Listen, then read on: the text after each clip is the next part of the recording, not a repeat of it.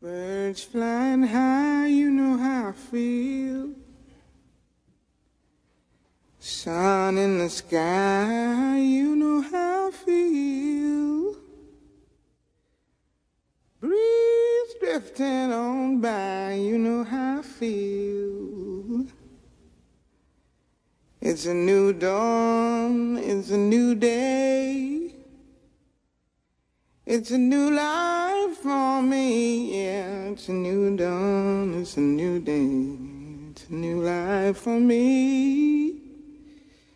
Ooh, ooh, ooh. And I'm feeling good.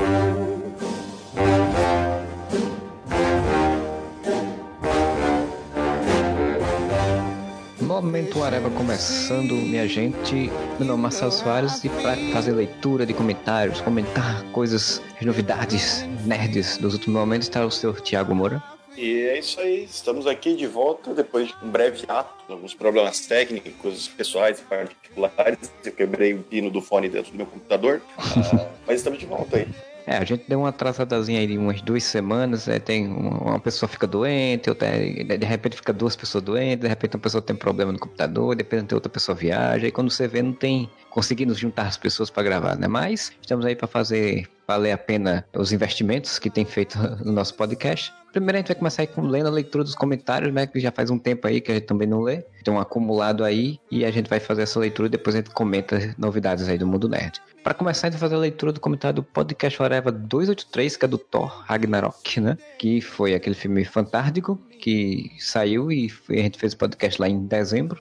O Wiki de Férias na Terra, ele comentou aqui: soltar spoiler do Thor no podcast do Thor é compreensível, mas vocês acabaram soltando também do filme do Homem-Aranha. Sejam mais cuidadosos. Wiki, eu vou te confessar assim, cara, como a gente meio que vê o universo Marvel como um grande filme que vem acontecendo há 10 anos, a gente acaba soltando os spoilers também. Então já fiquem avisados que quando tiver um podcast de filme da Marvel, é muito provável que a gente solte spoiler de todos os filmes que vieram antes dele. É, porque também é complicado, a gente começa a comentar e lembrar das histórias, dos filmes e tal, a gente acaba passando batido às vezes de deixar claro ou de não soltar, mas é difícil, né? É tudo interligado, é tudo uma grande teia, né? Uma grande teia da vida. Inclusive eu tava assistindo o Homem de Ferro 1 um dia desse e é muito curioso, você já, quando você, depois de 10 anos, você retomar e você vê lá o Agente Coulson lá participando disso durante o filme, e depois vê o Nick Fury e tal, e essa teia se construindo, é interessante retomar esse caminho.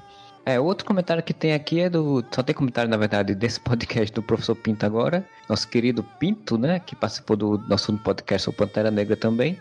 E ele comentou falando que o Júlio, nesse podcast, foi um sommelier de covers, né? E aí não tinha como não ser, porque afinal de contas o Júlio tem um podcast só de covers. E aí se tornou um verdadeiro especialista, né? Tá se tornando um verdadeiro especialista em covers de músicas distintas. Porque, teoricamente, quando esse blog começou há 10 anos atrás, né, para ser bem redundante, teoricamente o especialista em música deveria ser o Duende Amarelo, né? Mas como o Duende Amarelo pegou licença paternidade em 2012 e não tornou licença até hoje, ele ainda é um membro efetivo do blog, ele recebe, né, os royalties, mas ele tá em licença, os Olerite, mas ele tá em licença paternidade, aí o Júlio acabou assumindo essa função. É, acabou o Júlio fazendo um podcast lá com o Ender, acabou fazendo um especialista musical dos covers e tudo, e tá aí, né? Estamos aí, vira e mexe falando de música, alguma coisa do tipo. E aí ele também comentou que o Loki salvou Asgard antes de termos visto o Superman salvar pessoas. Foi uma coisa curiosa, né? Porque realmente esse filme saiu, o Thor saiu antes do filme da Liga da Justiça, né? E só na Liga da Justiça que a gente viu o Superman se preocupando em salvar pessoas. Mesmo assim, a gente só vê ele salvando prédio, né? Não vê ele salvando... Isso é injustiça porque o Superman salva um piloto de helicóptero e Man of Steel. Ah, é verdade. Um cara lá do carro, ele pula lá pra salvar o cara e tudo, é verdade. E logo depois, né? Ou é logo depois, é antes, eu acho, não lembro mais. Ele destrói um carro inteiro de um caminhoneiro, porque o cara foi babado. Sim. Tem só esses comentários do podcast, então a gente vai pro próximo podcast, que é o podcast polêmico, que foi o podcast Areva 284 do Star Wars, Os Últimos Jedi, esse filme que até hoje o pessoal fala a favor e contra, e tem brigas e afins. E a gente teve também poucos comentários, mas sempre são relevantes. Nosso querido amigo Luciano Abrão, ele falou que vai refazer a vitrine do podcast e colocar a Angélica no lugar da Rey. É, realmente, Luciano, eu tenho que concordar que eu tenho deixado... Eu sou o responsável pelas vitrines e eu tenho sido relapso com a nossa musa Angélica, mas a gente também está um pouco preocupado porque tem aquele lance que é ano eleitoral, ele não pode, ele vai botar uma possível primeira-dama no banner, isso aí pode dar problema, né? Pode dar processinho, né? Processinho a gente tem que ter cuidado, vai que alguém chega lá para Angélica e diz, olha, tem um blog ali que tá botando sua imagem sem autorização, porque você tem um presidente na sua cola, né? Então ninguém quer ter um presidente na sua cola. Depende, se o presidente vier aqui reformar minha casa, me der um carro reformado também. Mas até aí o seu Silvio também queria ser presidente lá em 89 também, mas imaginando hoje em dia é isso, né, cara? Pra ganhar o Bolsa Família, a pessoa ia ter que descer um tobogã com uma bandeja cheia de copo de suco e levar pra ele. Caraca, velho, é verdade. É cíclico mesmo a merda da coisa, né, cara? Tipo, Lá em 89 tinha um apresentador querendo ser e agora de novo. Eita, Brasil bom isso. O Wiki de Férias na Terra falou, eu vou até aproveitar esse podcast porque como eu não estive no podcast de Star Wars, porque eu sempre vejo atrasado o time de Star Wars, ele falou, cara, tem que ser muito fanboy pra gostar dessa saga da Disney, é muito, muito ruim, nunca mais reclamo da segunda trilogia. Rick, eu vou concordar e discordar de você, porque eu realmente acho, esse filme não é meio estranho, Marcelo, ele não parece aqueles episódios filler de seriado? Não, isso eu concordo. Eu gostei do filme, mas eu concordo que não parece um filme, tipo um segundo filme de uma grande franquia de cinema, realmente. Ele parece tipo um episódiozinho ali de Star Trek, sabe? Ficar segurando a história e tal, isso eu concordo. O filme inteiro se passa, tipo, eles parados no espaço porque tá acabando a gasolina, cara. É muito estranho isso. Tem a side quest ali que é meio inútil. Ele não parece um grande filme de Star Wars. É como você falou, é um episódio de seriado, assim. Eu gosto de algumas coisas, como eu falei no podcast sobre o filme, né? Tem coisas que acho interessantes e tal. Sou totalmente sincero a dizer que realmente ele parece assim, os caras chegaram, qual o plot desse filme? Ah, vamos pegar essa história simples aqui, cara perseguindo outro cara que tá com gasolina pra acabar, tipo uma corrida de carro no asfalto. E aí, nisso aí, a gente vai inserindo um monte de coisas dentro deles, desse contexto. E realmente vira um episódio de Star Trek, assim, tipo, meio de temporada de Star Trek e tal. O filme é longo, até muito mais longo do que precisava ser. Sabe quando tinha aqueles desenhos do Cartoon Network que passa entre as sagas? Fizeram um curta-metragem pra passar entre uma história e outra. Não acho ele, meu Deus, que filme terrível, ele não é um Jar Jar Binks, mas eu acho estranho. Eu dizer que a segunda trilogia é melhor do que essa, eu não concordo também, porque apesar do primeiro filme... Apesar do Despertar da Força ser meio que tipo uma cópia da Nova Esperança, mas é bom, cara, um bom filme, divertido e tal. E esse filme tem suas coisas boas. A trilogia do meio tem Hayden Christensen. O Hayden Christensen criança, que eu esqueci o nome daquele criança aí, super taca.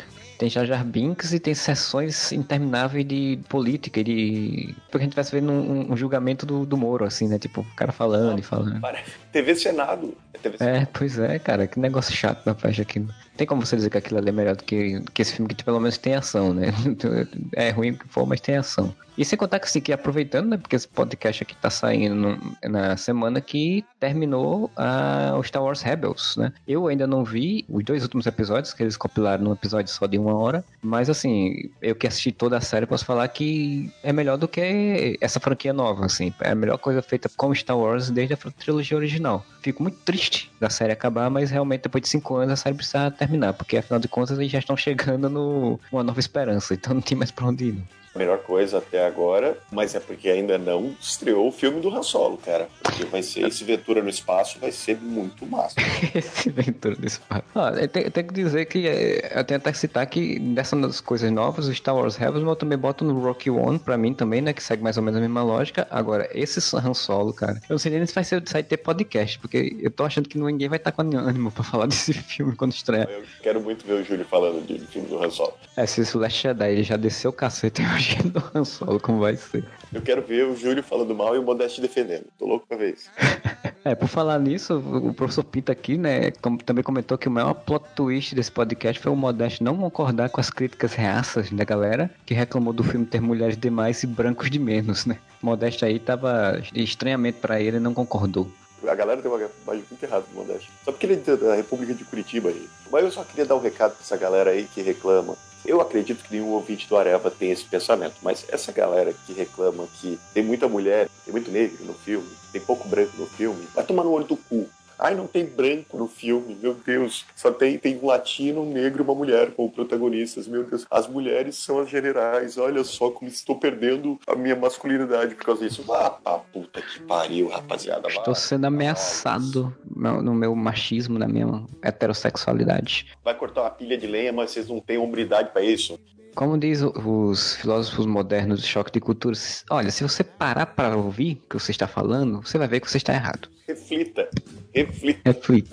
E as Bats comentou aqui que o filme deixou muita gente frustrada ao estabelecer uma suposta relação entre a Rey e a família Skywalker por causa de todo aquele clima de mistério da afinidade da Rey com o Sabre de Luz, que pertenceu a Anakin e tal, e depois ao Luke, tanto que ela tem as visões e pá. A cogitação dela ter parentesco com o Luke ou a Leia, ou ainda ela ser uma reencarnação do Anakin Skywalker, para depois revelarem que ela não era nada especial ou filha de pessoas especiais, nada que isso não possa mudar em Star Wars Episódio 9. Aí é obrigado pelo podcast. Eu acho assim, essas cogitações dela ser a reencarnação do Anakin é a coisa mais bestil que eu vi na internet, cara. Tipo, é uma coisa muito tosca, assim. Esse tipo de viagem. Eu acho que não tem lógica nenhuma, assim. Star Wars nunca mexeu com esse tipo de coisa, assim. Agora, essa coisa dela ser descendente do Luke é uma coisa que foi o público criou, né? O filme, o Despertar da Força, ele não fala isso, assim. A gente, como a gente tem esse costume, né? A gente já tinha na trilogia original do Luke, né? Ser descendente já de outra pessoa, do Anakin e tal. Então, a gente ficou com aquela ideia de que seria de novo isso, né? A coisa dela ter os vislumbres, né? As visões quando segura o sabre, é porque tipo, tem toda essa coisa da força, e a força age através de outras coisas e tal, e era meio que essa conexão dela com a força, né? Então, graças à força que ela não é. Pra mim, essa ideia dela ser só filha de sucateiros que abandonaram ela, eu acho a ideia fantástica, genial. Acho uma das melhores ideias feitas em Star Wars, porque tira essa coisa do escolhido, do Chosen One, que é filho de alguém especial, e qualquer pessoa pode ser especial. Isso pra mim é muito legal. Eu tenho três coisas pra falar a respeito disso. A primeira é que a força escreve certo por linhas tortas. Ah, sobre as visões da Raven. Visões da Raven. Caraca, ninguém fez esse trocadilho, essa montagem na internet, cara. Acabou de me ocorrer, inclusive. A segunda é que é massa ela ser filha de sucateiro, que ela é tipo a Jedi da sucata, sabe? Da função novela, assim. Tem a Rainha da Sucata. Como era o nome dela, da Rainha da Sucata? Era Maria do Carmo. Cara, imagina a Sidney Magal Jedi. Me chamar que eu vou nesse papo. Ele falando pro sábio, né? Me chama que eu vou. É pra força, né? E altos memes aí. Caralho, isso dá um post, né? Sidney Magal no papel de Luke Skywalker. E finalizando. Ah, velho, sério que vocês queriam que a Rey fosse filha, sobrinha, parente, prima do Luke Skywalker? Pô, do filme chama Star Wars, cara. Guerra nas Estrelas, na verdade, quando eu era criança. Não chama as loucas aventuras da família Skywalker no espaço. E eu já acho ruim do vilão ser filho de Leia, sabe? Eu já acho ruim do Kylo ter essa historinha e tal. Pra mim não precisava, mas, né, fizeram. Aceito o que tem, né? Mas espero que ele não mude isso no terceiro filme, de ela ser filha de alguém e só ser ela mesma. E assim já tá bom demais. Porra, que cena ridícula, o Kylo Ren mandando nudes pra Rey através da força, né? Cara, putz, é totalmente necessário. Ainda mais que, tipo, todas as discussões que a gente tem nessa coisa do romanceamento e tal, né? Não precisava, né, cara? Precisava romancear essa relação, mas ele romancear da forma tosca, né? Errada, assim. O próximo podcast que a gente vai ler aqui, os comentários, é do podcast 286, Expectativas do Cinema, que tem um grande número de comentários que é somente um, que é do Cavalo da Mônica Matos. Singelo nickname que me remete a um abraço pro Thiago Mota, né? Pro nosso querido Duende Amarelo. E pra Pink, que ficou muito amiga de Mônica Matos, inclusive. Isso também, pra Pink, foi amiga da Mônica Matos. Um grande abraço pra todos dois. Antes dela descobrir o que a Mônica Matos ia fazer no palco da balada aqui. Antes dela conhecer o nosso querido Cavalo da Mônica Matos. E aí ele comentou aqui que trilha sonora do Cranberries, amei, né? E foi realmente, foi na semana que a moça do Cranberries morreu, e eu disse, rapaz, vou botar a trilha da Cranberries, fica uma homenagem sucinta aí. Discreta, sucinta, e por mim pode botar Cranberries em todos os podcasts, porque eu tô escutando pra caralho Cranberries.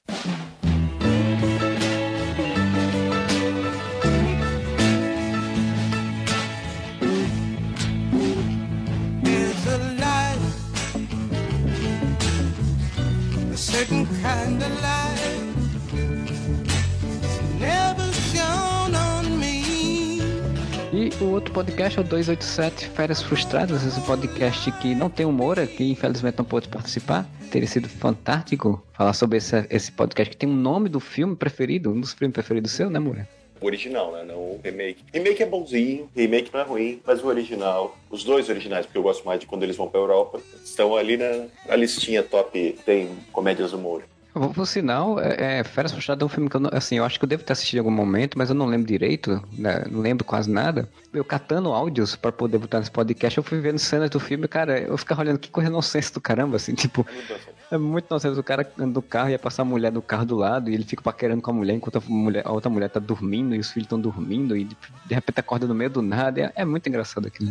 É sensacional. O 2 eu acho melhor do que o primeiro, mas os dois são muito bons. Cara, uma coisa engraçada do Férias Frustradas é que os filhos do Chevy Chase e da Beverly D'Angelo mudam a cada filme, cara. Eles não conseguem matar os mesmos adolescentes. Mas mudava assim o tempo. A história se passava, sei lá, 3-4 anos depois, ou não? Era não, tudo. Era pra ser tipo contínuo, assim, sabe? Eles sempre têm mais ou menos essa mentalidade. Só que tem um filme que a filha é gordinha, no outro filme a filha não é mais gordinha, tem o filho é loiro, depois ele é moreno, depois ele é baixinho, depois ele é mais velho que a filha, depois ele é mais novo que a filha. Eles ficavam trocando os filhos, vendendo e comprando outros, só se for assim, sei lá, perdiam no meio do caminho e tentavam substituir. Ou a galera ali do National Lapoon tava muito chapada e não conseguia lembrar como é que era o filme anterior. Pois é, nesse podcast, Férias Frustradas, também só tem um comentário, né, pessoal? O pessoal não comentou tanto. Tem um Quincas, um misantropo camarada, dizendo que é um podcast totalmente excelente. Lembrando os bons tempos aí do Rock Go. Gostei muito de gravar, foi divertido e foi divertido editar. E espero que as pessoas que ouviram, que não comentaram, também tenham curtido. Foi um podcast bem legal. E o outro podcast foi o podcast O Areva 288, o prêmio Areva 2017, né? Que a gente fez tudo aí, a jornada de prêmios. Nós temos 2 comentários. Qual que você quer ler, Moura? Eu vou ler o do Creed, então. Creed Kleber, que nosso querido amigo Creed Kleber, fazia tempo que a gente não via ele por aqui. Ele já deu as expectativas do ano que vem. Ele falou que o melhor filme de 2018 será Deadpool 2 ou Os Incríveis 2, assim como Lego Batman foi em 2017. Creed, eu já vou avisar que Os Incríveis não vai contar, porque sim, ele vai ser o melhor filme desse ano. E é animação. A animação a gente vai fazer uma categoria à parte ano que vem. A maior cagada foi o bigode do Cavilzaço em Liga da Justiça, que eu ainda não vi. Assim, quando eu tava vendo no cinema, eu vou confessar, eu não notei. Porque a DC, ela tem esse poder, né? Ela te deixa você tão aflito pra ver o filme que você vai estar esperando a quantidade de merda que eles vão fazer com os personagens. E quando eu vi que Liga da Justiça, apesar de ser um filme bem mediano, ele não tava destruindo os personagens, fazendo o Superman, sei lá, arrancar a cabeça do Batman no meio do filme, eu não prestei atenção na cara de Leistal do Henry Cavill. Só que depois revendo, eu revi o filme e realmente dá um certo desconforto se olhar pra aquela cara deformada do Henry Cavill, com aquela cara digital, com aquele queixo de 6 metros que botaram nele. Mas ainda falando dos podcasts que a gente tá lendo aí, Prêmio Areva, o One Master, ele fez o último comentário, que é, com exceção de Liga da Justiça, eu gostei de todos os filmes do ano passado, mas discordar de algumas escolhas. Por mais que o filme da Mulher Maravilha seja uma grata surpresa, a Gal Gadot passa longe de ser uma melhor atriz. A Cate Blanchett, mesmo não fazendo nada demais, como a menina com farinha. Eu meio que falei isso também, né? Que eu acho que foi o único que votei contra a Gal Gadot. Eu não lembro mais se você votou, mas enfim. Eu sei que eu votei contra a Gal Gadot exatamente por esse argumento, né? Que ela tem carisma e tal, segura como Mulher Maravilha, mas não é uma grande atriz. Não é a melhor atriz do mundo. Mas pra mim, cara, tá funcionando é o que vale. E a Cate Blanchett, né, não pode falar nada contra, né, que ela é foda pra caramba. Só que assim, uma coisa aí tu vai ter que concordar comigo, One Master. A Gal Gadot é a melhor atriz dos heróis da Liga da Justiça. Tem isso, né? Tem o Ezra Miller, que eu gosto dele pra caralho também. E eu acho que o Henry Cavill é um bom ator, quando ele é bem dirigido. Vai ver agora no Missão Impossível como é que ele vai estar, né? Porque em Missão Impossível ele faz um papel meio que o cara sério e duro que vai brigar com o Tom Cruise. Então não tem muita abertura. Mas nos Agentes da Uncle eu gostei bastante dele, como ator meio que puxado pra comédia. Então ele também não é tão ruim. Agora o Ezra Miller se destaca, né? Eu concordo com você. O Henry Cavill, ele não é um ator ruim. Cara, o Ben Affleck, ele é um ator estranho. Ele não é um ator ruim, ele é um ator sem vontade de fazer papel. Aí é diferente. Parece que ele tá muito saco cheio de tudo que ele tá fazendo. O Ray Fisher, eu não faço ideia. Nunca vi nada dele como Cyborg, eu continuei não vendo. O Jason Momoa é o Jason Momoa, que só sabe interpretar o Jason Momoa. Mas aí, falando de Henry Cavill... É um bom ator, também gostei dele em Agentes da Uncle, quero ver agora, porque a única coisa que eu vi... Conde de Monte Cristo, que ele tinha tipo 12 anos, então não dá pra saber. Ah, é verdade. Eu vi o Superman e eu vi o Agentes da Uncle, que eu nem vi inteiro, inclusive eu tenho que terminar de ver esse filme. Tem uma cena, mas acho que vai ser spoiler pra tu, mas tem uma cena que ele vai pegar lá no sono. Fiquei morrendo de rir quando eu vi no cinema essa cena assim. O bicho é engraçado, o bicho consegue ser engraçado e carismático, né? O problema é como você coloca isso. Mas dá pra ver isso em algumas cenas em que ele não tá com CGI na cara. Ah, mas a própria cena do Man of Steel, pô, aquela cena final, né, dele como Clark Kent ali, já mostra, assim, tipo, como ele tem carisma. As cenas mais leves do Superman agora, Justiça, quando ele tá de Clark lá, que é a cena que não foi refilmada, que ele tá lá no Miaral, lá com a Lois Lane e tal, tem um potencial pra uma inerente simpatia de ser o Superman. O Superman tem que ser um cara simpático, porra, ele tem que ser um cara carangudo. E a Gal Gadot tá mandando muito bem como Mulher Maravilha, eu nunca vi ela fazer nada além disso. O melhor ator, agora eu parei pra pensar, é o Kyle Blatt deles, cara, é o Ezra Miller. Vantagem de ser invisível, precisamos falar sobre Kevin, o cara só faz tudo foda, velho. É, ele é um bom ator e ele escolheram bem de botar ele com esse tom de comédia, né, porque ele vai, acho que no filme dele, ele vai dar show. Sem contar que o filme dele vai ter uma participação também do Cyborg, né, do Ray Fisher, então pode ser que o Ray Fisher consiga mostrar um pouco do talento dele aí nesse filme. E eu tô apostando muito Zachary Levi como o Shazam. Eu acho que esse cara vai ser um ótimo personagem, um ótimo ator. Acho que ele vai ser muito bem. Pouco em Chuck, porque eu não consegui acompanhar muito Chuck, eu achava meio chato. Em Heroes. Em Heroes, tudo é ruim. Então, o problema é isso. Em Heroes, tudo é ruim. É, como o filme vai ser mais puxado pra comédia, eu acho que ele tem um tino bom pra comédia, né? E aí vamos ver como é que é pra questão da ação, a parte mais séria e tal. Possa sair um personagem interessante. Mas... da Liga da Justiça não tem, né? É só isso mesmo. Não sei o que vai vir pra frente, porque a gente não tem mais confirmação de nada, não sabe se vai ter uma Liga da Justiça 2, mas eu gostaria ainda de ver um segundo filme com mais bem amarradinhos coisas, personagens mais bem amarradinhos. Todo mundo fala que a gente é Marveco, que a gente torce contra o DC, não é isso, cara. A gente quer ver um filme bom do DC. Minha aposta, Aquaman agora, eu acho que não vai ser um estouro de bilheteria, mas eu acho que vai ser um filme bacana, tem um diretor legal. Ele não vai afundar. E vai ser bacaninha. O filme da Mulher Maravilha 2, pra mim, é sucesso garantido. É um dos poucos que tá garantido que vai ser feito, né? O Capitão Marvel, pra mim, é uma incógnita. Porque eu tenho medo, cara, que a Warner vá... Vamos fazer uma comédia, então, uma comédia leve, Capitão Marvel, e daí eles peguem e façam outro Lanterna Verde, sabe? Ah, sei. Ficar muito pastelão, né?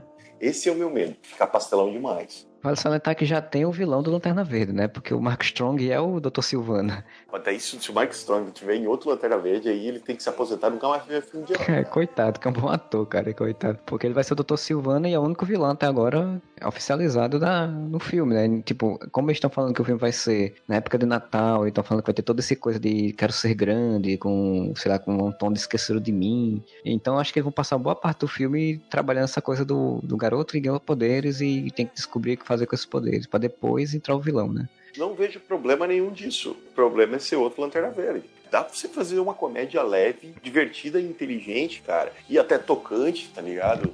Quem é os roteiristas desse filme? Eu nem lembro mais quem são. Nossa, a mais remota ideia, não tô acompanhando quase nada. Porque o do Flash, que são o pessoal do Homecoming, né? O diretor do Annabelle 2, Close Space e Lights Out, que só são filmes de terror.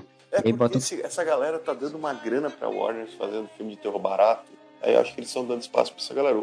Coisa lá do Aquaman também, é o diretor dos Jogos Mortais, pô. É, pois é. E aí, tipo, um dos roteiristas é o roteirista de Jack, o Caçador de Gigantes, de Goosebumps, de Shrek pra Sempre e de Turbo. E o outro roteirista, ele foi roteirista de um único filme, que é Terra para Echo, que é de 2014. Que eu nem sei o que é, se é comédia ou o que é. Tem um quadrinho da Image, se alguém souber, fala aí nos comentários, porque eu não vou lembrar, também não vou pesquisar. Um bagulho desse, é uma criança que ela tem um desejo, alguma coisa, ela vira um super-herói. Então é meio Capitão Marvel, né? Também não é totalmente Capitão Marvel, totalmente Shazam. Porque é do Mark Millar, que ele é um garoto que é paraplégico, ganha um desejo e vira um herói gigante e é o Capitão Marvel, né? A versão do Capitão Marvel dele. E ele não é o Billy Batson, é o Fred Freeman, né? Bonita essa história, né? Bem legal. Dá pra tu fazer isso. É só eles não quererem...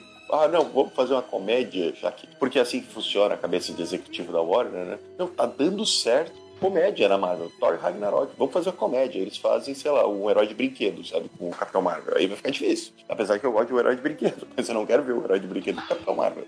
A gente tem o podcast Whatever 289, Pantera Negra, que foi o último que saiu, que teve comentários.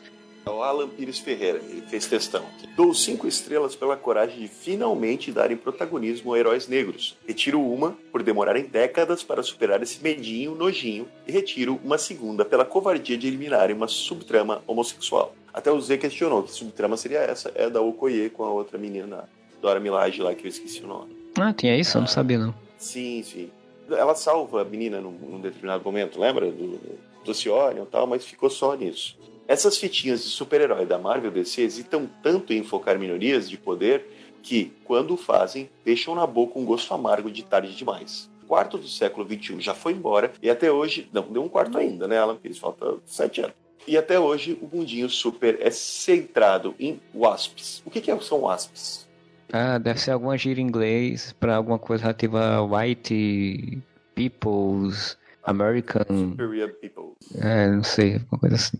Heróis de verdade estão na vanguarda e não na retaguarda dos costumes. Para mim, o Chiron de Moonlight, o T'Challa de Pantera Negra no chinelo. É, mas convenhamos, Alan, porque são histórias bem diferentes, né? Então não tem como você comparar tanto assim. Não, eu concordo com o Alan que realmente demorou pra cacete, e daí... Vamos falar um pouco dessa polêmica. Esses dias até alguém postou uma imagem bem legal que era de um menino fantasiado de Superman, uma menina fantasiada de Mulher Maravilha, né, um menino branco, uma menina branca. Aparecia o T'Challa dando um tapinha nas costas de um menino negro e o menino sai fantasiado de Pantera Negra.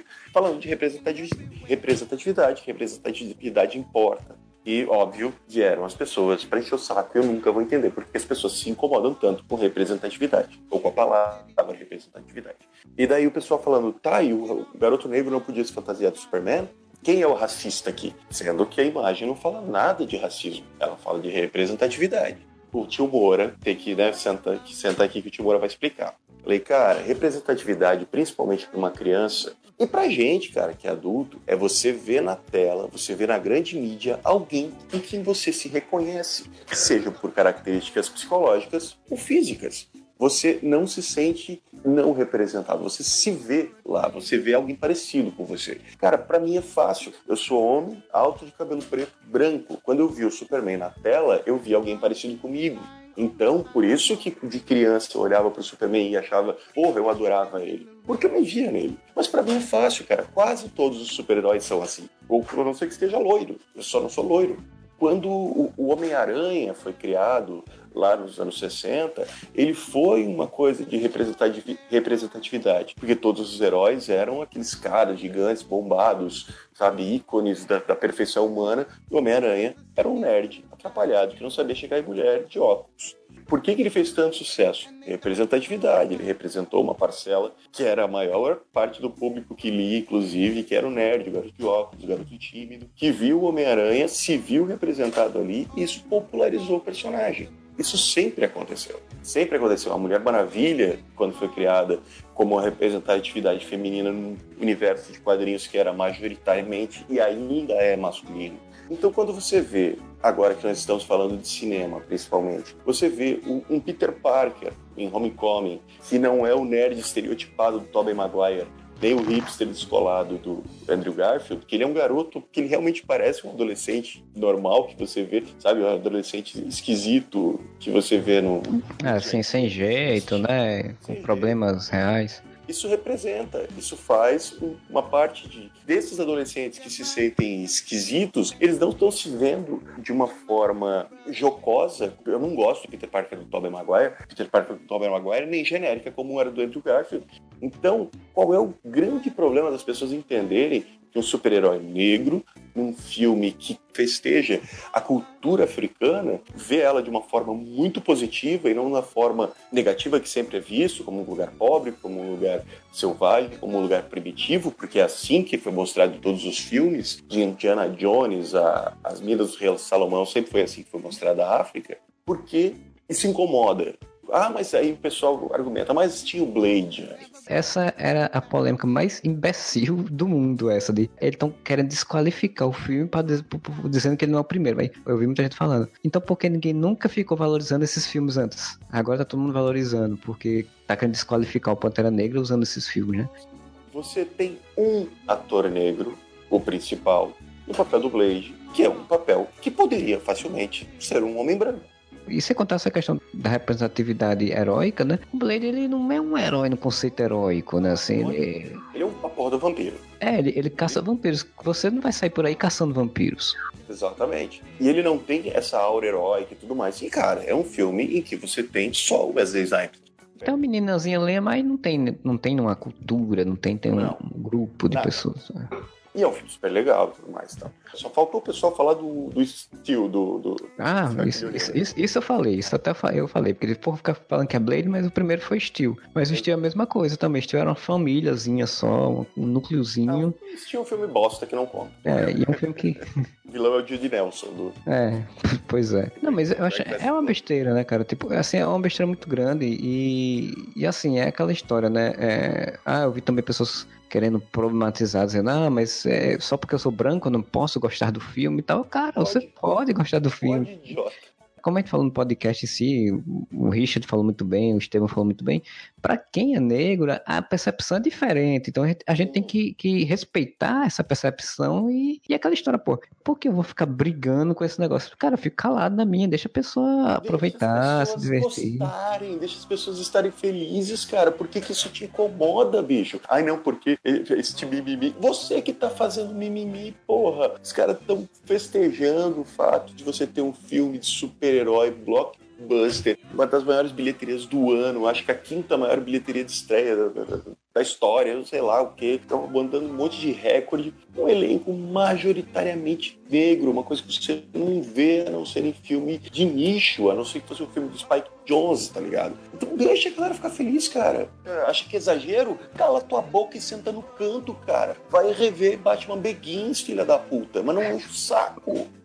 Eu não consigo, assim, pra mim eu acho muito imbecilidade pro cara ficar brigando porque tem um filme do Pantera Negra e o Montenegro, cara, você vai olhar Tony Stark branco, Steve Rogers branco, Thor branco, Homem-Formiga branco, até o Visão é branco, Batman é branco, Superman é branco, tipo um monte de heróis brancos pra você adorar, que você quer branco e tal, e aí você vai ficar se incomodando porque tem um herói negro num filme que mas tá dando uma importância, né? O cômodo da galera não é ter um herói negro, porque, é o Pantera Negra, ele é um herói negro, dos quadrinhos e tal, ele não ia ser o mesmo mimimi se botasse o Capitão América negro. O incômodo desses filha da puta não é com o fato de ter um filme com um protagonista negro. Isso não incomoda os caras. O que incomoda é você enaltecer isso como um exemplo de representatividade. Olha que legal, isso está acontecendo. E daí isso que incomoda eles. Eles, mas porra, por que esses negros estão fazendo tanta festa se já teve antes? Isso aí é exagero, isso aí é mimimi, isso aí é esquerdismo. Vai tomar no olho do cu, cara. Deixa as pessoas serem felizes, velho. Deixa as pessoas ficarem felizes que tem um herói que representa, que elas se sentem representadas. Por que isso te incomoda, cara? Se te incomoda, velho, você é doente, cara. Sério, se a felicidade dos outros te incomoda, você é doente, brother. Essa é uma das coisas mais loucas, mais que desgraça a minha cabeça, é essa tipo de visão. Não consigo entender a mente das pessoas. Todos nós aqui do Areva gostamos muito de Mulher Maravilha, mas quando rolou o podcast e na votação, por que a Camila se sentiu mais tocada pelo filme? Porque a gente é homem, cara, a gente não sabe. Acabei de dar um exemplo, desde que eu comecei a ver filmes de super-herói, eu sempre vejo filmes de homens brancos, cara. Eu sou um homem branco, então pra mim não tem nada de novo quando sair o Doutor Estranho. Não tem nenhuma grande novidade. Quando você vê um filme, no caso dois filmes como saíram, que eu acho que os filmes mais importantes de super-heróis que saíram nessa crescimento de filmes de super-herói, que foi Mulher Maravilha e Pantera Negra, mais importantes no sentido social. O próprio Jim Cameron falou isso na abertura do Oscar, né? Que ele falou que não estavam lá concorrendo, mas que ressaltou a importância dos filmes exatamente por essa questão da representatividade, a questão social, assim. Achei até muito digno do cara levantar, né? Porque o Oscar tem essa perringa, né? Essa birra com filme de super-herói, né? Então... mas a Logan tava lá. Então a gente tem essa noção de qual é a sensação de finalmente você ter um personagem nesse meio que a gente gosta tanto, que é o meio dos super-heróis, aparecendo numa tela gigante, sendo tão ovacionado pelo público em geral. E daí você vê, cara, as pessoas dizendo que isso é esquerdismo. Explica o que é esquerdismo nesse sentido, cara. Você vê pessoas negras felizes com a representatividade de um herói, super-herói negro, com um elenco majoritariamente negro, como a gente tem todo dia, todo filme que sai com heróis brancos e elencos brancos, cara. Por que isso é esquerdismo, cara? Se você vier falar pra mim esquerdismo, pega esse teu argumento e enfia no cu, filha da puta. Porque você tá sendo só cruel, tá sendo só egoísta, tá olhando só pra teu umbigo, cara. Pra mim isso é doença, como você fala. É realmente uma doença. É como eu vi um dia desse no Twitter alguém comentando que se alguém faz um discurso de ajudar pessoas com problemas, pessoas pobres com problemas, que estão sem fome, não sei o quê, aí dizem que isso é esquerdismo, aí o cara diz, pô, meu filho da puta, tu não quer ajudar as pessoas então? Então quer dizer que pra você não ser esquerdista é não ajudar as pessoas, então você não merece ser um ser humano. Cara, é foda, viu? Mas assim, mais alguma coisa pra comentar desse comentário? Não, depois desse... Isso aqui só tá na metade do comentário, porque se o Alan Pires fez o questão, e eu tô dando razão pra ele aqui, tá? Porque realmente demorou pra isso acontecer. Até essa questão da homossexualidade que ele falou aí, né? Também no Thor, né? Que tinha e eles retiraram, né? Da história, porque ficaram com receio e tal. Ele continua aqui e diz, comentário em desagravo a Okoye e Ayo, que é o nome da personagem que eu tinha esquecido. Os poltrões das fitinhas de super-heróis demoraram 20 anos para produzir uma Mulher Maravilha e um Pantera Negra. E depois de se acovardarem em Deadpool, porque né, o Deadpool foi mostrado como heteronormativo, e a gente sabe que nos quadrinhos ele é o ser gay praticamente, né? Thor Ragnarok, como você citou agora, e Pantera Negra, agora estão empurrando para 2099, quem sabe, né, no Marvel 2099, será que... Caraca, ia ser muito foda, hein? Se eu fizesse um filme da Marvel 2099, ia ser muito foda. Primeiro personagem gay em papel secundário, e eu nem apostaria nisso, pois pode ser cedo demais para algo tão ousado. Será que contamos a eles que o épico Gilgamesh, a primeira obra de ficção escrita em tábuas de argila 2.750 anos antes de Cristo, já tinha como protagonista um super-herói gay? Faz muito sentido o comentário do Alan.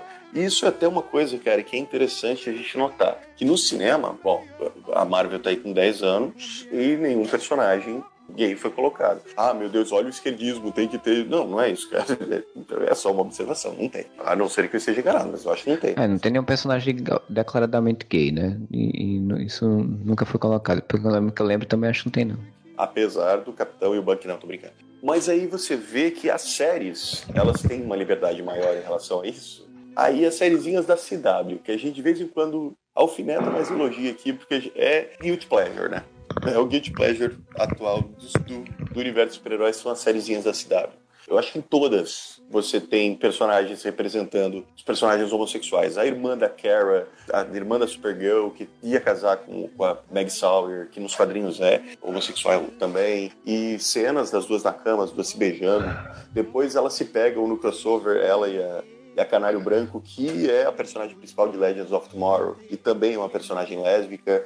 Flash, o delegado de polícia, é homossexual e é casado. E o legal é que, assim, você tem personagens e personagens que não são, tipo, renegados sociais, né? Tipo, o cara é delegado, chefe da polícia, né? A outra, uma outra agente secreta foda. Não são personagens secundários ali, jogadinhos. Ele tem uma força, tem representatividade.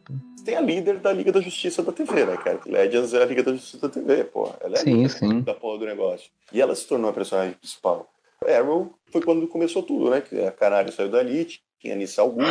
Pô, no próprio crossover tinha o Capitão Frio da Terra Nazista lá e o Rey, que era um casal, tá ligado? Sim, o Constantino, que é B, que deu em cima do Capitão Frio, pegou Como na TV, e principalmente na CW, teoricamente são as sériezinhas mais bobinhas, pô, não se importam, eles naturalizam isso. Não é o foco da história, entendeu? Olha só o preconceito que ele tem que enfrentar e não sei o que. Não é o foco da história. É algo que eles veem e tratam na série como naturalidade. E realmente está certíssimo o Alan Pires que isso no cinema o pessoal tem muito medo. Estamos em 2018, mas isso ainda é um tabu, por incrível que pareça, porque ainda existem bolsominions e malafetes por aí dizendo que isso aí vai acabar com a família tradicional, e grandes empresas como Marvel e DC do cinema, né? Então fazem muita força para mudar isso, ou fazem muito pouca força para mudar isso. Ele tá certíssimo, né?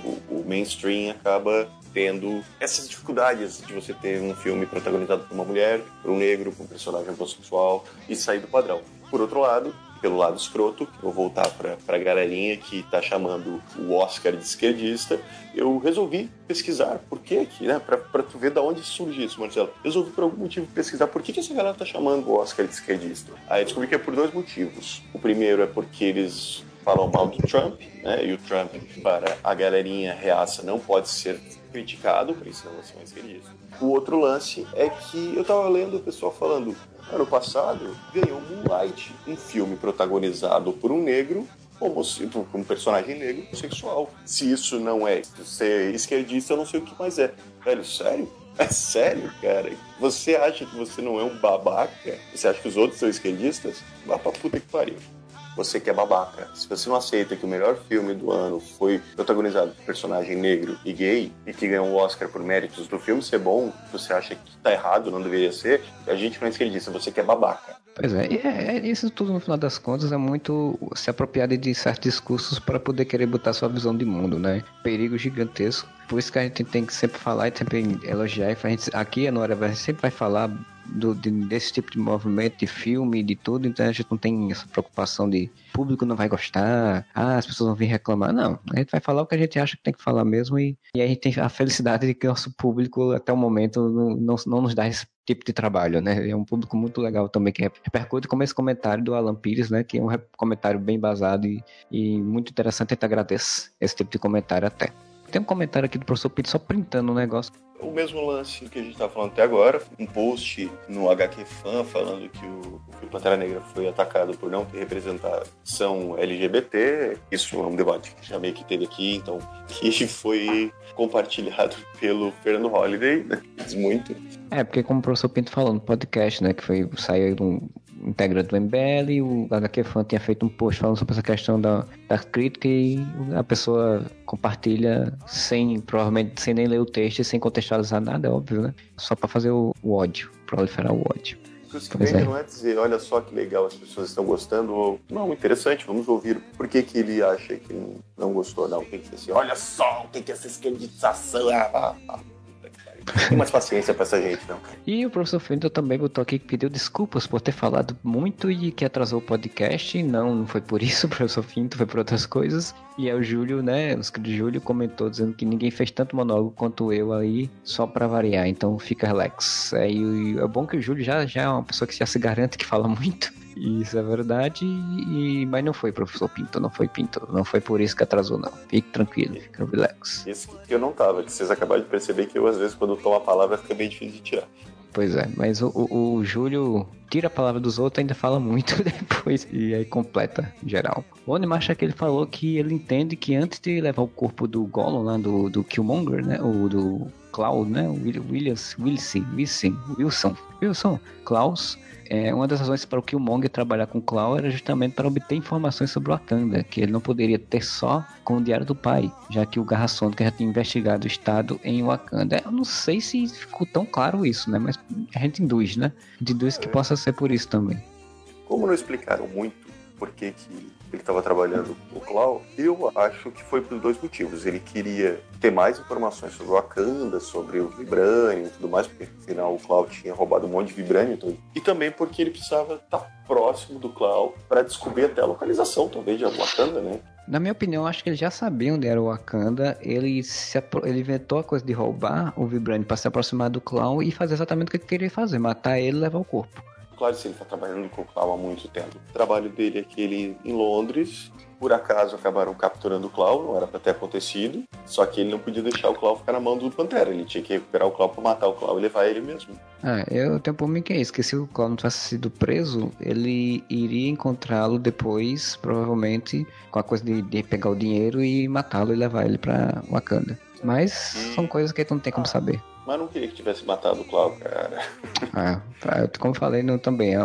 Quando o Andy Serkis construiu tão bem o personagem, matam ele. Podia ter levado o cara vivo, dito, tá aqui, ó, vamos ver o que o seu rei vai querer fazer agora. Daí o Pantera, o T'Challa, falar, não vou matá-lo, não vou sentenciá-lo à morte, vai ficar preso. Isso ia dar até mais motivo pro amigo dele ficar puto e se unir ao Killmonger, tá ligado? Poder criar um desenvolvimento mais interessante, assim, tipo, no sentido de que no final das contas o Klaw se juntasse com ele pra poder derrubar o Killmonger, né? Ajudasse ele quando ele fosse derrotado, por exemplo. Porque aí você criava uma outra dinâmica, né? Do cara que você não confia, mas que tem que lhe ajudar e você tem que conviver junto e tal. Mas aí eu entendo que eles preferiram que esse caminho de retorno fosse feito com a família dele, não com o inimigo, né? Eu nem diria que esse lado, porque é que eu queria o Klaw e os filmes, cara. Eu fico muito triste que os vilões da Marvel não podem voltar depois. Particularmente, é um personagem que eu achei que não deveria ter morrido, porque ele poderia render muito bem um filme como vilão só ele, controlando tipo uma organização pra enfrentar o Pantera. Os mestres do terror, cara, mas não vai ter filme com mestres do terror, porque eles matam todos os vilões.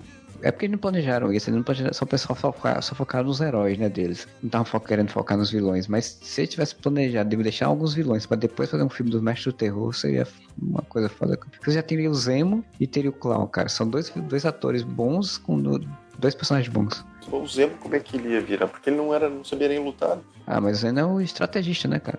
Ele conseguir fugir, sair de lá com a ajuda de alguém e juntar uma equipe. Quem que tá vivo? Vamos fazer as contas aqui. O Abominável tá vivo. Nunca vai voltar. Talvez. Ele é digital. Ele voltar. As dificuldades voltaram a usar, mas realmente tá vivo. O Caveira Vermelha pode estar vivo. Tá saindo uma prévia em quadrinhos da Guerra Infinita, que até saiu uma imagem mostrando cada um com as joias, como foi o percurso delas e tal, e a imagem que tem o Caveira Vermelho, falaram que... Caveira Vermelha, né? Caveira Vermelho. Falaram que davam a ideia de que ele tava sendo teleportado e não morto, não sendo desfragmentado. Quadrado lá, o cubo mágico lá, ele é o espaço, ele abria portais, então o Caveira Vermelha pode estar vivo. O Loki caiu da Bifrost num vácuo e voltou, né? Porra, o Caveira podia voltar. Vamos ver, o Loki tá vivo. Quem mais que tá vivo do universo dos vilões só? Caveira, Loki, Zemo, só eles três, né? Porque o do outro... Abominável, tem 4. E o líder? E o líder começa a se transformar no final do Hulk e eles esqueceram isso, deixaram pra lá, mas eles podem inventar muito bem e trazer o líder de volta. É, porque do Homem-Formiga morreu, Capitão América 2, Soldado Invernal se recuperou, o outro é o Robert Redford que morreu.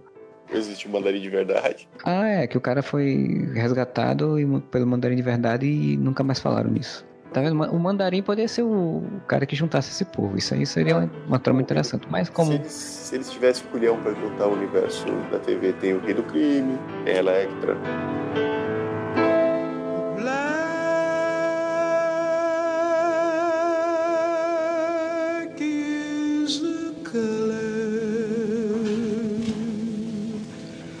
Of my true love's hair. Vou até então puxar aqui pro outro comentário do Anmasser, que daí a gente já emenda no que eu quero falar agora. Ele fala, sabe o que seria foda na próxima fase de filmes da Marvel? Um filme com os Vingadores do passado, com o pai do T'Challa e o Michael Douglas de Homem-Formiga. A Júlio Cruz falou que podia ser legal, mas não vejo isso acontecendo. E o Quincas falou que podia rolar Capitão América e Pantera Negra na Segunda Guerra Mundial. Cara, tudo isso ia ser muito maneiro. Os Vingadores do passado ia ser maneiro. Mas fala que ia ter só também o Pantera Negra e o Homem-Formiga e a Vespa, né? O trio Vingador. Eu tô falando aqui dos vilões porque uma coisa que eu fiquei pensando nos últimos tempos, eu tinha muita vontade que acontecesse, mas não dá, porque mataram os vilões tudo. Imagina Guerras Secretas do cinema, cara, com o Lagarto e o Garra Sônica surtado no espaço, cara. Pô, ia ser foda. É uma coisa que a gente sabe que não dá, os planejamentos da Marvel não encaixam, né? Como desde o início, né? Desde o Homem de Ferro 1, pensaram o filme pra focar todo nos heróis. Então, bem, nunca ligaram muito pros vilões por conta disso. O vilão tava ali só pra ser o antítese necessário pra história, né? Mas é uma pena, porque eles podiam ter prezado um pouquinho mais e aí você já podia desenvolver outras coisas no futuro, né? A partir Mas como a gente sabe agora que provavelmente o Tony Stark vai morrer ou sair de cena, pelo menos, então o que era ligado a ele não vai ficar aparecendo tanto. Então, já começa a tirar um pouco, né, as coisas que já apareceram. E eu espero que os próximos vilões, né? Eu espero que os próximos vilões eles trabalhem um pouco melhor, eles, né? Para os próximos filmes. O Garra Sônica era o próximo vilão, mataram o Garra Sônica. É porque do Doutor Estranho botaram a antítese dele que foi morto. E o outro não vai voltar. Não, mas tem agora o Barão Mordo. Se eles não matarem ele também, não tem o mesmo. Mas pô, cara, imagina, depois do Thanos, velho, o Beyonder, cara, ia ser muito foda. Depois do Beyonder, Galactus, olha só, velho. O filme do Shazam foi uma bosta, Mark Strong pode vir pra Marvel fazer o Doutor Destino, hein? Pois é, ele vai ter um filme próprio até. Essa história dela, a Fox não vai nada pra frente. Cara, a Fox anuncia o filme do Surfista Prateado, a gente já pode até entrar nas notícias, né? A Fox anunciou que vai fazer um filme sobre Surfista Prateado, pelo menos tem uns rumores sobre isso, cara. Eu acho uma coisa que... Eu já tinha falado do Doutor Destino, né? E estão falando que provavelmente seja tipo, vou fazer o que dá enquanto o acordo não é oficializado, porque tem todos os trâmites burocráticos, deve durar, sei lá, uns 2 anos ainda para isso. Tanto que a Marvel anunciou agora mais 6 filmes, um cronograma, mas só para depois de 2020. Então esse período todo aí deve ser exatamente esse período de oficialização do acordo. Estão falando que a Fox está querendo correr para fazer o máximo possível de dinheiro por conta própria, antes de fechar uma coisa, fechar e fazer filme de todo tipo de coisa. Tipo, filme do Surfista Prateado, velho. Assim, eu gosto do personagem, mas não consigo ver o Surfista Prateado controlando um filme só. Mas, velho, um filme em que o protagonista é um boneco digital é muito difícil. É, o Planeta dos Macacos acerta, mas é porque o Planeta dos Macacos tem toda uma história por trás também, né? Assim, que respalda e tal. O Caesar, mas a história, você tem o James Franco, você... Não é o Matt McConaughey, é o Woody Harrelson. Sempre confundo os dois. Mas mesmo assim, você pega o primeiro filme, né? O primeiro filme do Planeta dos Macacos, eles botaram só um personagem digital, que é o Andy Serkis. Tipo, ele não é o que tem mais tempo de tela, digamos assim, porque o Surfista Prateado não, ele tem que ser um personagem que tá toda hora aparecendo, né? O Surfista Prateado é um personagem chato. As histórias são bonitas, Mas aguenta um filme, 2 horas de Surfista Prateado filosofando o espaço, velho. Ele aguenta. É, ele tem uma fase mais recente que tem um tom mais de comédia, mas mesmo assim, tipo, o personagem, eu acho que se for pro cinema, eles vão querer botar uma coisa filosófica, uma coisa de drama, um pesado do cara que perdeu o planeta e que tem que vagar no espaço e tal. Como vão encaixar o Galactus nisso, né? Num filme heróico, né? Então, porque ele tem que ser herói. Então, é meio complicado. Eu acho que também não vai sair esse filme, não. Não vai sair Surfista Prateado, não vai sair Gambit de Sharon Tatum. O filme do Gambit também é outro que adiaram de novo, já tinham falado que ia começar esse ano de novo a gravação e tal, então, e estão falando que vai ter um filme do X-Men, estão falando que vão fazer um filme da Kitty Pryde, escrita pelo Bendis, pelo Michael Bendis, estão anunciando um monte de projetos que é aquela história, né, a Fox, né, claro que o X-Factor vai começar no meio do ano a gravação do filme do X-Factor, esse eu ainda acho que possa sair, porque como tipo, já montou meio que a equipe, os atores, eles já têm os atores, então eles podem ser que eles consigam realmente fazer um filme do X-Factor para ser lançado, sei lá, daqui a um ano e meio. A única coisa que eu boto fé é num filme que tem o Deadpool, cara. Por um motivo muito simples. Quando o Deadpool for pra Marvel e integrar o MCU, se isso acontecer, não sei se a Marvel no final vai querer... Vai, né, cara? É impossível que eles vão querer juntar tudo. Cara, o Deadpool com 2 piadas no filme, você encaixa. Porque o Deadpool conseguiu encaixar as 2 linhas temporais do X-Men num filme só. Pra ele fazer piada, que agora ele tá no MCU, é 2 toques. Capaz de ele aparecer com um chapéuzinho do Mickey no primeiro trailer. Quando anunciaram o acordo, né, já postaram lá no Twitter do Deadpool oficial dele com o chapéuzinho do Mickey fugindo da Disney World. Outro sendo mandado embora pelos policiais, né? Então, tipo... Ele é um personagem que quebra a quarta parede, é um personagem que sabe que é um personagem de filme, você faz isso fácil. Porra, você acha que eles vão querer fazer um filme da Kitty Pryde, velho? Sério, Kitty Pryde, brother. O mais incrível na minha cabeça é o seguinte, quando for pra Marvel, e a Marvel tá provando que sabe fazer, eu não duvido que saia o filme dos X-Men, depois você tem o filme só da Kitty Pryde e de bilheteria. Mas agora, do jeito que tá... Kitty Pryde, a última vez que ela apareceu com alguma relevância, cara, foi em X-Men 3, há 10 anos. Vai pegar a Ellen Page de novo agora, já bem mais velha, né? Não tem mais... A Kitty Pryde vai ser mais velha que a Jean, o Ciclope, todo mundo, cara, não dá, velho. Essas ideias da Fox, assim, a Fox tá mandando muito bem nos filmes independentes, no caso do Logan e no Deadpool. A franquia X-Men principal já tá uma bosta, vamos falar a verdade. A parte mais fraca dos X-Men na Fox são os filmes dos X-Men. Essa porra aí é só pra fazer hype, velho. Se tiver, vai ser ruim estilo Quarteto Fantástico, foi. Os Novos Mutantes mesmo, que ia sair agora nesse ano e já adiaram para o ano que vem, filme de terror, então falaram que o filme não estava assustador o suficiente. O filme foi produzido, planejado, teve um roteiro, teve uma produção, escolha de elenco, direção e tudo para ser um filme de terror. E o filme não está assustador o suficiente? Então, de 2 uma. Ou a visão de terror dos executivos é uma que não condiz com a história, e aí eles vão querer botar um monte de ceninhas teoricamente assustadoras, né? De dar sustinho. Ou o filme realmente estava muito ruim. Eu li também uma notícia de que vai ser incluso um novo personagem no filme que tinha na versão original. Eu tenho uma teoria. Eu acho que isso não vai acontecer, tá? É uma teoria furada minha, mas que eu gosto. E se a porta de entrada dos X-Men na Marvel for os Novos Mutantes? Porque pensa comigo, o que é falar... Eu não sei se eu já falei isso aqui em algum podcast, mas eu vou falar agora. Trailer dos Novos Mutantes, a Alice Braga fica perguntando assim, ó, você sabe o que é um mutante? É como se o mundo não soubesse o que são mutantes. Só que dentro da cronologia zoada de X-Men, os mutantes são conhecidos desde os anos 70, certo? Sim. Agora, do novo filme, agora da Fênix, tá todo mundo falando que eles vão ser vistos como uma equipe de super-heróis, tipo Vingadores, assim. Isso nos anos 90. É, tanto que a sinopse até fala que eles ficaram meio arrogantes, e por conta dessa arrogância que vai ter um acidente lá no início do filme do avião, né, que tem no quadrinho também. Teoricamente, se Novos Mutantes se passa nos anos 2000, ou atualmente, eu não sei qual é, em que parte da linha cronológica dos Novos Mutantes vai passar, não passa na mesma cronologia dos X-Men. Pelo menos não nesses atuais do Bryan Singer. No MCU não tem mutantes, ninguém sabe o que são mutantes. Esses jovens mutantes estão presos numa instituição porque eles são os poucos mutantes que foram encontrados pelo governo, pelo whatever que está prendendo eles lá. Você apresenta a ideia de mutantes através deles. Aí você depois revela que existem mutantes, que eles são poucos ainda, estão começando a se proliferar. Só que nasceu ali em 2000, que agora está fazendo 18, 17, está começando a manifestar poderes. Os X-Men, na verdade, eram uma equipe totalmente secreta que ninguém sabia da existência exatamente porque tinha poucos mutantes. Seria uma saída para você introduzir mutantes no universo Marvel. A ideia é boa, eu acho que não vai acontecer, né? Porque eu acho que, na minha opinião, a Marvel, quando for pra introduzir, ela vai simplesmente ignorar tudo que passou, que ficou pra trás, a não ser, acho que só o Deadpool, porque como o Deadpool funcionou, né? E tá aí, eu acho que ela ainda possa ser que ela insira ele, mas eu acho que ela vai ignorar todos os outros filmes, ela vai criar a sua própria ideia. Mas eu também acho isso, Marcelo, exatamente porque, como pra mim, os Novos Mutantes parecem estar muito destacados de todo o universo X-Men que foi construído até agora, me dá a impressão que esse filme dos Novos Mutantes está ignorando todo o resto, entendeu? Não, eu acho que o filme dos Novos Mutantes, ele tá numa linha própria. Eu acho que até, provavelmente, de fato, eles querem colocar como se...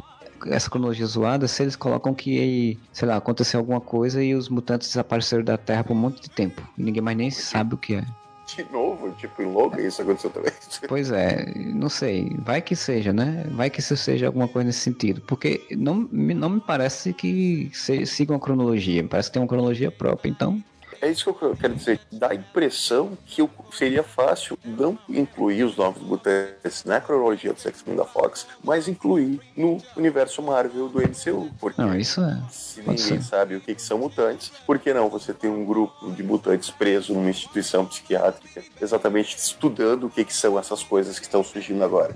Torço que a Marvel ignore todos os X-Men do Bryan Singer, esqueça que aquilo aconteceu. Não que eles sejam ruins, mas... deixa lá, acabou. A fase X-Men da Fox acabou na Fox. Foi pra Marvel, assim como o Homem-Aranha, velho. O Homem-Aranha da Marvel é o Tom Holland. Não tem Tobey Maguire, não tem Andrew Garfield, não tem Emma Thompson, não tem Kirsten Dunst, não tem nada. Esquece. Começa do zero. X-Men vai ter que fazer a mesma coisa pra dar certo. Esquece tudo que foi feito. Começa do zero e vai ser Marvel's X-Men. Tal qual, vou fazer o Quarteto Fantástico. O problema é que a galera fica muito nesse apego de tipo, como é que a Marvel vai encaixar os X-Men? Não, cara, vai encaixar esquecendo tudo que teve antes. O apego da galera, porque todo mundo quer ver o Hugh Jackman de volta com o Wolverine no universo Marvel. Isso não vai acontecer, cara. E eu não quero que aconteça. Sem contar que a Marvel, ela já tá... eu acho que ela já tá meio que se preparando pra isso, né? Que ela é esperta com essa coisa de multiverso, né? Já tem as citações de multiversos em Doutor Estranho, já tem a citação no Homem-Formiga que vai ter no segundo filme. Acho que ela tá se preparando já pra isso, pra dizer, olha, esses outros filmes, eles existiram em universos paralelos. Eram realidades paralelas onde não existiam os Vingadores, mas existiam esses outros heróis, e aqui a gente vai ter nossa própria realidade com nossas próprias versões desses outros heróis, daqueles universos paralelos. Pronto, aí ela consegue encaixar tudo, só que sem precisar necessariamente de ter a mesma história. Então, Marcelo, a Marvel não é a DC, cara. A Marvel não fica tentando explicar multiverso pra explicar outras histórias, tá ligado? A DC tem essa maneira. Toda graphic novel que saiu da DC, eles têm que encaixar na cronologia gigante. Ah, não, sim. Uma terra paralela. Muitas coisas da Marvel, ela não fica explicando. Ela vai fazer isso de uma forma a partir de referências. Porque, tipo, se você insere o conceito de multiverso, você bota ali uma imagenzinha passando rápida do Patrick Stewart como X-Men. Mas eu acho que isso vai confundir, cara. Só esquece. Eu acho ideal também. DCU aí, no universo aí que era do Snyder, ninguém ficou falando dos filmes do Batman do Nolan, cara. Então esquece. Acabou, passou, era outra fase, agora a gente tá começando a reboot essa porra. Duas coisas, então, se puxou o lance do multiverso, né? Quando o Homem-Formiga e o Dr. Sam falam de multiverso, eu acho que eles não estão se referindo a múltiplas realidades como a DC faz. Eu acho que é mais no sentido de múltiplas dimensões, entendeu? Você ter a dimensão micro lá do... Eu entendo, em vez de ser personagens repetidos, espaços novos para outros personagens. Exatamente, para você poder viajar pelo multiverso, no sentido de ter outras dimensões que não são simplesmente a mesma coisa que a gente vê, outros planetas. Quando se fala em multiverso no Homem-Formiga, é mais o negócio do universo microscópico lá, que eu esqueci o nome da zona negativa, esse lance de ter outras dimensões, outros espaços que não são simplesmente ter outra terra em que o Capitão América é nazista, entendeu? E outra coisa aqui, só pra reiterar e pra terminar, por que que eu não quero, cara, Hugh Jackman de Wolverine no universo Marvel? Não é que eu não gosto do Wolverine do Hugh Jackman, é bom, cara. O Hugh Jackman é um puta ator, só que o problema é o seguinte, cara, Hugh Jackman fez Logan, foi a despedida da porra do personagem, feito da forma mais sensacional que poderia ter sido feito. Agora Wolverine do Hugh Jackman nos Vingadores, aí você pega o canto do cisne do cara e joga no lixo, cara.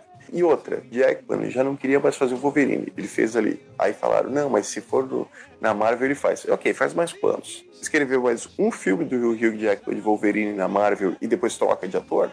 É, porque ele tá muito velho pro papel, né? Foda. Ele não quer mais, cara. Ele já tá velho, já não tô mais a fim de fazer. Se quisesse ia fazer só, ah, que legal, tô no universo Marvel. Ele não vai fazer 10 anos. Pra mim, se fosse pouco de Jackman aparecer em um filme da Marvel, ele tem que aparecer como, sei lá, uma participação especial, não fazendo Wolverine, mas um papel dentro de uma história, de um filme do Wolverine, por exemplo. E ele aparecendo como participação especial e não como Wolverine. Aí ficaria interessante, ficaria legal. Chama de novo, eu vou fazer um post aí, então vou fazer um post com o novo elenco de X-Men dentro do universo Marvel. E renova, velho. Faz do zero, conta histórias diferentes. Eu tava vendo um vídeo bem interessante depois eu mando o link pra você, Marcelo, uma dessa até a gente coloca aqui nos que deu no post. É uma menina, cara, ela faz umas análises muito fodas de filme de super-herói, e ela fez a comparação de por que o universo da Fox, dos X-Men da Fox, não fazem tanto sucesso quanto o MCU. Ela fez isso com o da DC também. Da DC é óbvio, né? O do MCU, ela apontou um negócio que eu achei bem interessante. Que a Marvel, ela apresentou uma série de personagens e ela vai meio que abrindo o leque. Começou com o Homem de Ferro, apresentou o Nick Fury, que você foi para o Homem de Ferro 2 e se apresentou a Viúva Negra. E disso, você foi plantando as coisas. Aí teve o Thor, o Capitão América, mas mesmo em Thor, você teve outros personagens sendo apresentados. O Gavião Arqueiro, no caso, no Capitão América, aí o Vingadores, você tem toda a equipe. E isso vai expandindo e criando outras histórias, entendeu? É uma teia que vai se abrindo. Chegou a um ponto em que você tem um Guerra Civil, que teve o Homem-Aranha, que depois ganhou o filme dele, o Pantera Negra, que ganhou o filme dele, tem o Homem-Formiga, que participou do Guerra Civil, agora vai ter o filme dele, vai ter a Vespa. Eles vão expandindo a teia. Os X-Men estão desde 2000 com filmes que só contam a história do Wolverine, do Magneto, do Professor Xavier e da Mística, cara. E da Jean Grey, no máximo. 10, 12 filmes dos X-Men. É sempre a mesma história. O foda dos X-Men é que eles fizeram uma trilogia, fizeram 2 filmes muito bons, e aí depois o terceiro filme cagou porque o diretor saiu e mudaram um monte de coisa, aí saiu um filme ruim. Em vez de eles tentarem continuar ou fazer um reboot no mesmo período, sei lá, aí vamos fazer nos anos 60. Aí depois ficou preso em ter que contar a mesma a história de 10 em 10 anos e ficou mantendo os personagens e querendo contar a história só daqueles 3 personagens. Sem contar que tem outra coisa que eu acho muito ruim nos filmes dos X-Men, que eles botam muita coisa no filme, assim. Por exemplo, esse novo filme agora, o Dark Phoenix, vai ter a Fênix, vai ter a Lilandra, vai ter o Professor Xavier com a equipe, vai ter o Magneto em Genosha. Ele começa a botar um monte de coisa no filme que você diz, pô, como é que vai trabalhar isso tudo, velho? Não tem como. E é sempre a mesma história, cara, desde X-Men 2. X-Men 2 é Magneto, é aliado, trai no final, não sei o quê. Aí no outro filme, Magneto fica aliado, trai no final. Magneto começa mal, fica bom, fica mal. Magneto começa bom, fica mal, fica bom de novo. É sempre a mesma porra, cara. E daí, a Fox tem uma quantidade de personagens muito grande. O único filme solo que deu certo, além do Wolverine, que deu certo só no último, né? Os outros 2 são uma bosta, foi o Deadpool, cara. Imagina se eles tivessem feito o contrário. Eu já falei isso, tô me repetindo, né? Eu já falei isso em outros podcasts. Mas enquanto a Marvel fez, apresenta cada um e depois junta um filme de equipe, a Fox podia ter feito exatamente o contrário. Apresenta um filme de equipe e vai depois o filme de noturno, faz o filme... É porque é a questão dos tempos, né? Tipo, quando surgiu o X-Men na Fox, não tinha essa ideia da Marvel de um universo todo construído, né? Então eles fizeram 3 filmes, e aí quando o terceiro filme acabou, que era a ideia das trilogias, que estava sempre em voga, aí eles pensaram que vão fazer um filme do Wolverine, contando a origem dele, um filme do Magneto, contando a origem dele. Só que no meio dessa história, o filme do Wolverine saiu, do Magneto não. E aí eles começaram, o que a gente vai fazer? Tem que fazer mais filme dos X-Men, porque foi o que deu certo, assim, tipo, bilheteria. Então vamos fazer mais filme dos X-Men, só que com o mesmo personagem. Tiveram essa visão estratégica de futuro, né? Eu concordo, Marcelo, mas isso se justifica nos 3 primeiros. sabe? Que você ainda não tinha o universo Marvel se formando. Já tem 10 anos de universo Marvel e a Fox continua contando a mesma história focada no Wolverine, no Magneto, no Xavier, na Mística, cara. O negócio é que quando eles foram rebootar, eles fizeram um filme meio que tentando ser despretensioso, que era o Primeira Classe, que deu certo, então resolveram manter. E o Deadpool, ele deu certo, mas foi num acaso, né? Foi numa sorte, porque ele não tem esse planejamento. E ele é um filme que dá totalmente à parte. O que faltou exatamente foi essa visão, né? Quando eles foram reestruturar o que eles tinham em mão, eles não pensaram em reestruturar de uma forma que criasse um universo coeso, que desse boas histórias por conta própria, e depois você podia fazer uma baita Guerra Infinita só com os X-Men, por exemplo, com todos os personagens. E tem outra que essa menina cita também, o que que faz a gente gostar de ver os filmes da Marvel, o que que faz a galera tá prevendo, pá, mas será que vai morrer alguém em Guerra Infinita? Ou tomara que não morra o personagem que eu gosto, sabe? Porque como a Marvel fez um crescimento, você se apegou a esses personagens. Então, não, sim, hoje em dia, a gente se importa com o Capitão América, a gente se importa com o Tony Stark, a gente se importa com o Pantera Negra, a gente se importa com a Viúva Negra. Como a Fox muda tudo de um filme para o outro e foca só sempre os mesmos personagens de uma forma abusada, a galera só se importa com o Wolverine, não se importa com mais absolutamente ninguém. Quer dizer, se o próximo X-Men morrer, sei lá, o Ciclope Noturno, foda-se. Vale salientar que eles estão... Tá toda uma trama de quem vai morrer, porque fizeram uma cena de funeral e tal, e o pessoal dizendo, será que o Xavier vai morrer? Mas, cara, o Xavier já morreu 2 vezes no cinema. Ele morreu no X-Men 3, e morreu em Logan, né? E Logan é bem recente, então, tipo, você matar o Xavier de novo, não tem muita lógica. Não morre de Futuro Esquecido, né? Não, ele não morre não, Dia do Futuro Esquecido, não. Ele morreu no X-Men 3, volta no Dia do Futuro Esquecido sem explicação nenhuma. Então, se você não cria um envolvimento com os personagens, você só fica trazendo o mesmo ator, cara, foda-se.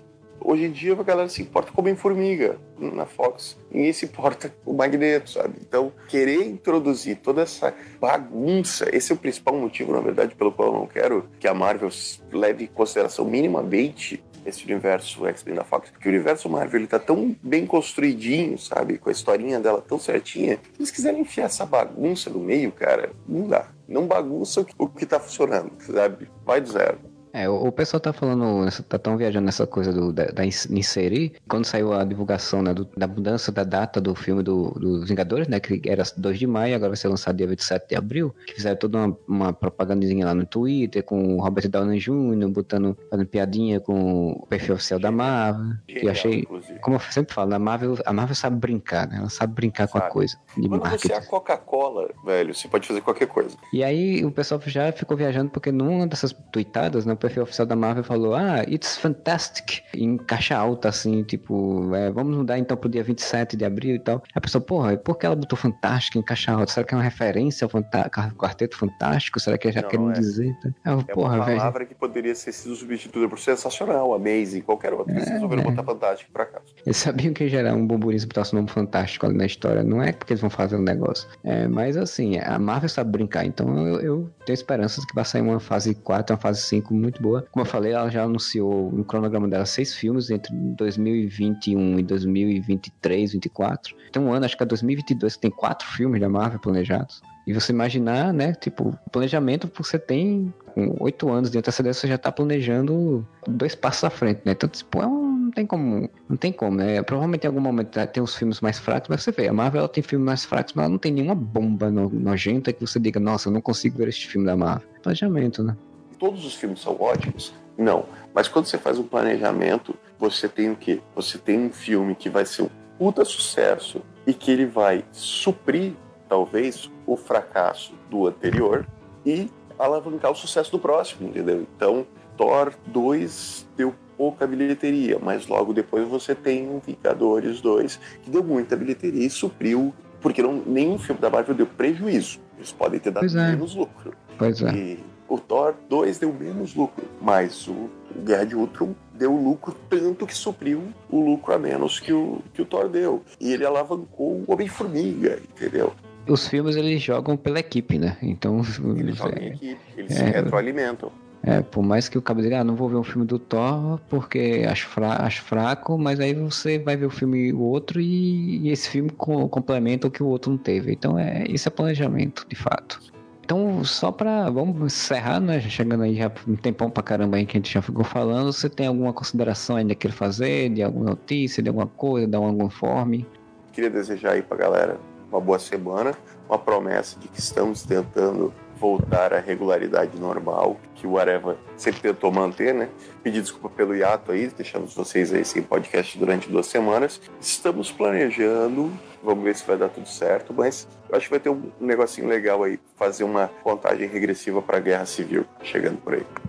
Gostaria também de fazer a indicação que esse mês de março está tendo uma campanha aí, né, na podosfera do podcast delas, né, com uma campanha de divulgação, né, de participação mais de mais mulheres, né, em comemoração ao mês de março, que é o mês das mulheres, é coisa de março, aquele internacional das mulheres e tal, de ter mais mulheres participando de podcasts, mulheres fazendo podcasts por conta própria. Então procurem nas redes sociais aí as hashtags aí, o podcast delas, que você vai ver muitas indicações de podcast com participação em feitos por mulheres, que é muito interessante. A gente está tentando fazer um episódio especial desse mês também com essa pegada, trazer mulheres para discutir algum tema ligado aí ao nosso universo de cultura pop. Vamos ver se a gente consegue arregimentar um grupo legal de mulheres para poder fazer um podcast legal para vocês também. Quem quiser seguir o Facebook da gente, tá lá o Areva no Facebook, estamos lá no Twitter. Se você curtir esse podcast, deixa seus comentários lá em areva.com, e você tem aí o e-mail, que é o contato@areva.com. A gente volta semana que vem, como o Moura falou, estamos tentando manter, então esperamos que semana que vem a gente volte com mais um podcast e whatever. The things I used to like, I don't like anymore.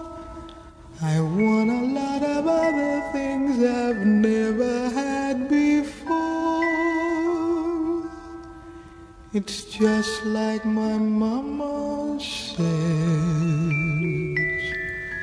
I sit around and mope, pretending that I am so wonderful, and no